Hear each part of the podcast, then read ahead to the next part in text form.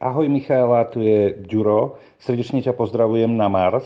A chcem sa spýtať, že či tým, že spolu takto komunikujeme, že či neporušíš nejaké nariadenie NASA, alebo Marsu ako takého. Čaute všetci, pozdravujem vás z Marsu. Takže prvá otázka. Nie, našťastie nerušíme žiadne pravidla, lebo my vlastne máme povolené komunikovať so Zemou e, niekoľkokrát denne. Ten hlavný čas je večer, máme dvojhodinové okno, počas ktorého musíme komunikovať so Zemou, aby sme podali správy o tom, čo sme robili cez deň, dostali povolenia o tom, čo teda chceme robiť na druhý deň, že či nám to schvália a takisto musíme tu dať správy o tom, ako všetko funguje, či sa niečo nepokazilo, či sme všetci zdraví a tak ďalej.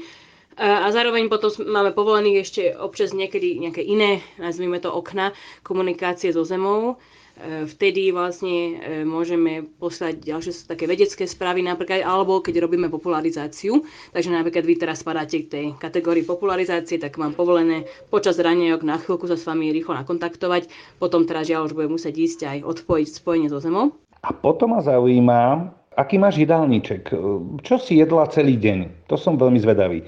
Drž sa a pozdravujem ťa. No tuto je viac menej všetká stráva um, ako freeze dried, že je vlastne ako vysušená a tým pádom, ak chceme vôbec niečo si uvariť tak, tak musíme to najprv vlastne namočiť do vody, či už teda zeleninu, ovocie alebo meso, aby to trochu nasiaklo trochu vody a potom s tým sa pokúsiť variť. Ale tým, že to také vysušené, tak to stratí strašne veľa nejaké chuti, takže napríklad všetky bylinky a také, čo tu máme, e, korenia nám vlastne spestrujú tú, tú stravu, aby to nebolo len také monotónne. Musím povedať, že strava je o mnoho lepšia, než e, tu bola pred troma rokmi, že nevyzerá len ako taká hnusná hnedá kaša, ako to kedysi bývalo, ale napríklad e, je to stále dosť otravné to musieť jesť každý deň, telo na to dosť zle reaguje, e, napríklad môj traviací systém je dosť narušený momentálne, ale našťastie napríklad máme tie bylinky a zeleninu, ktorú pestujem v tom skleníku, takže občas máme aj niečo čerstvé, čím si môžeme spestať tú stravu. Ahoj Michaela, tu je druhý Ďuro, tiež pozdravujem na Mars. A mňa by zaujímalo to, že aký je to pocit vedieť, že niekde v podvedomí človek stále cíti, že je to akože niečo ako hranie sa na vojakov alebo na otecká, na mamičku, že stále človek vie, že, že sa nemôže nič zlé stať.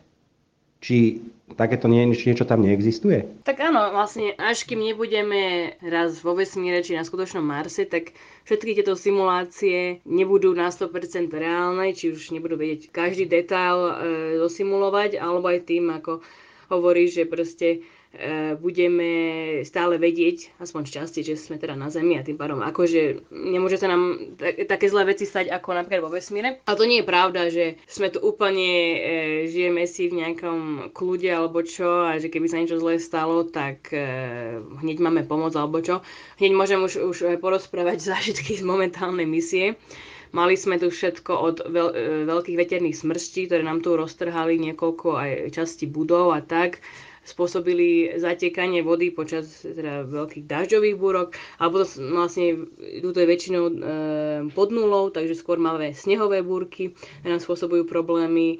Potom e, sa nám pokazilo potrubie, e, strácali sme strašne veľa vody ale potom aj záchod sa nám zablokoval, to hneď ešte prvý deň. E, takže my tu permanentne riešime nejaké problémy a nikto nám nepomáha. Všetci to musíme sami tu vyriešiť, hráme sa na MacGyverov, aby sme našli nejaký spôsob, ako to potrubie opraviť a vlastne prišli sme sem s limitovaným množstvom vody, takže všetku vodu, ktorú stratíme, proste nemôžeme piť a používať. Takže vlastne momentálne žijeme e, s tretinovým množstvom vody, ktoré normálne posadky používajú. Takže vlastne môžeme si zažiť skoro skutočne reálne, aké by to bolo, keby sme boli všetci teraz more quietní, ako teda Martania na, na inej planete, izolovaní od sveta, pomoc je ďaleko a musíme byť sebestační, musíme sami vyriešiť tieto problémy. Ale tak samozrejme verím, keby sme tu umierali alebo niečo, tak už vtedy by nám nejaká pomoc prišla. Ale momentálne musím povedať, že to e, zdá sa byť dosť reálne, ako sme tu takto a musíme tu prežiť a, a je to dosť náročné, ale zase sme úplne úžasná posádka, vieme veľmi dobre spolupracovať a tým pádom z každej aj tej najhoršej situácie vieme spraviť nejaký vtip a zasmiať sa. Milá Miška, ahoj, ja veľmi praktická otázka, práve som sa vrátila od zubára a tak by ma zaujímalo, čo robíte na Marse, ak vás rozbolí zub? Je tam nejaká zdravotná starostlivosť? No, tá zdravotná starostlivosť je dobrá otázka a to je asi možno najväčší problém, čo tu máme, je, že nemáme tu nejakého špecialistu, chirurga, ani lekára, ani zubara vlastne, ktorý by nám mohol pomôcť v nejakej krízovej situácii.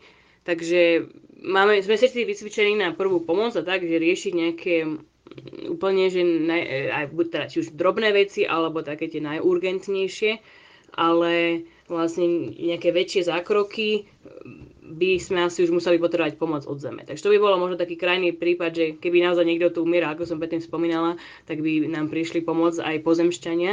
Ale inak si musíme proste byť sebestační, preto napríklad musíme byť strašne opatrní, keď ideme do terénu, musíme ísť podľa rôznych protokolov, aby sme si nejakým spôsobom neublížili, lebo naozaj nám tu nikto nepríde pomôcť jedne, keby to bolo fakt zle.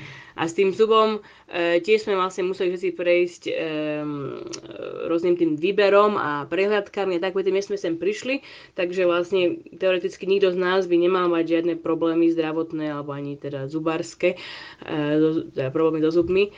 Um, ale tiež, keby teoreticky toto sa teraz niečo stalo, tak asi by museli len prežiť na liekoch proti bolesti, až kým neskončí misia, asi takto vidím. Ahoj Miška, ja pozdravujem na Mars a ja sa chcem opýtať, že ako pokračuje výskum slovenských výrobkov, ktoré si so sebou brala a takisto ako sa darí špenátu, lebo mám pocit, že ty si zobrala aj nejaký projekt študentov, ktorí vyhrali a máte tam pestovať špenát, či to pôjde, tak či už je nejaký lístok vykličený? Áno, všetkým projektom sa darí veľmi dobre našťastie. Vlastne tie, to testovanie tých produktov slovenských robím každý deň, vlastne berem ich do terénu so mnou, keď e, idem robiť nejaký výskum, teda zbierať vzorky alebo tak. A teda keď vlastne opustíme túto našu základňu, tak musíme mať skafander na sebe, tým ešte teda ideme sa prejsť po našej marťanskej pušti a hľadať vzorky.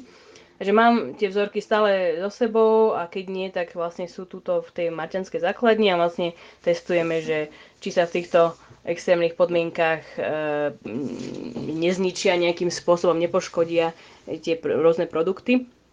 No a e, ten študentský projekt, musím povedať, sa veľmi, veľmi dobre darí sa mu zatiaľ. Hneď prvý deň, ak sme došli, sme to vlastne pripravili. A teda ešte by som vysvetlila, že vlastne o čo ide. E, so slovenskými elektrárňami sme v SOSA zorganizovali súťaž Misia Mars, počas ktorej sa mohli zapojiť študenti stredných a vysokých škôl na Slovensku do tej súťaže a teda museli vymyslieť nejaký experiment, ktorý by som zobrala sem na Mars. A teda ten, čo vyhral, som sem aj so svojho zobrala a sústredí sa na vlastne pestovanie špenátu do týchto marťanských podmienok s tým, že teda vymysleli rôzne spôsoby, ako e, vylepšiť to pestovanie špenátu, aby teda rastol aj hojnejšie a rýchlejšie. A naozaj sme tu čo 10 dní alebo tak a strašne rýchlo rastie, rastie o mnoho rýchlejšie než všetky ostatné rastliny, ktoré máme zasadené normálne, že v kochlíkoch a tak. Je to zase skôr tak hydroponicky, pestujeme ten špenát. Takže veľmi rýchlo, veľmi krásne rastie. Tak si robíme stranu, že budeme mať o chvíľu úžasný špenátový šalát na večeru pri tomto tempe, tak máme z toho všetci veľkú radosť a ja pravidelne dávam či už na web stránku tej Mars Society alebo cez Facebook fotky práve o tom, e, toho špenátu, ako sa mu veľmi dobre darí. Miška, ty si úplne supíš Marťanka, Úprimne sa teším, že si nám toto všetko povedala. A ja už len jedna otázočka taká malá. Občas sa tam ozve nejaký zvuk, e, e, čo to je, prosím ťa? Tuto je strašne veľa zvukov, lebo tá základňa je strašne malička. Vlastne tá ubytovňa, v ktorej bývame, má len 8 metrov v priemere a tu naozaj všetko vidieť a počuť. Takže e, netuším presne, ktorý zvuk to bol, ktorý napodobňuješ, ale predpokladám, že to je asi naša pumpa na vodu lebo tu vlastne e, zdroje vody máme vonku, mimo budovy a my to vždy musíme každý deň to naše mini množstvo, ktoré smieme používať, napumpujeme hore do takej nádrže, čo máme vnútri v tej budove a to strašný hluk robí vždy, keď to teda zapneme alebo napríklad, keď niekto e, si napúšťa vodu a tak, takže je dosť možné, že akorát niekto tuto pri raňajkovaní si e, napúšťal vodu na čaj alebo niečo a e, to bolo počuť. Ale to ináč akože strašný hluk a keď ide niekto na záchod a teda keď smie e, spláchnuť, čo teda tiež je, je zaujímavá story, tak um, to proste všetkých prebudí. Ale vlastne keď už tu človek po niekoľkých dňoch je, tak si zvykne na všetky tieto zvuky, ja už naozaj neregistrujem, preto asi len odhadujem, že to bol ten zvuk. Míška, ďakujeme ti veľmi pekne za tvoj čas. Ak by predsa len nejaký Marťan zabludil k vám, tak ho pozdravuj aj od nás z Hemendexu. Tešíme sa na fotky a pozdravuj celú posadku. Čaute, ďakujem vám pekne za zaujímavé otázky. Uh, už tuším, počujem, ako sa vrátili členovia uh, moje posádky, tak o chvíľu vám pošlem aj pozdrav. Čaute zatiaľ, pekný deň vám prajem z Marsu.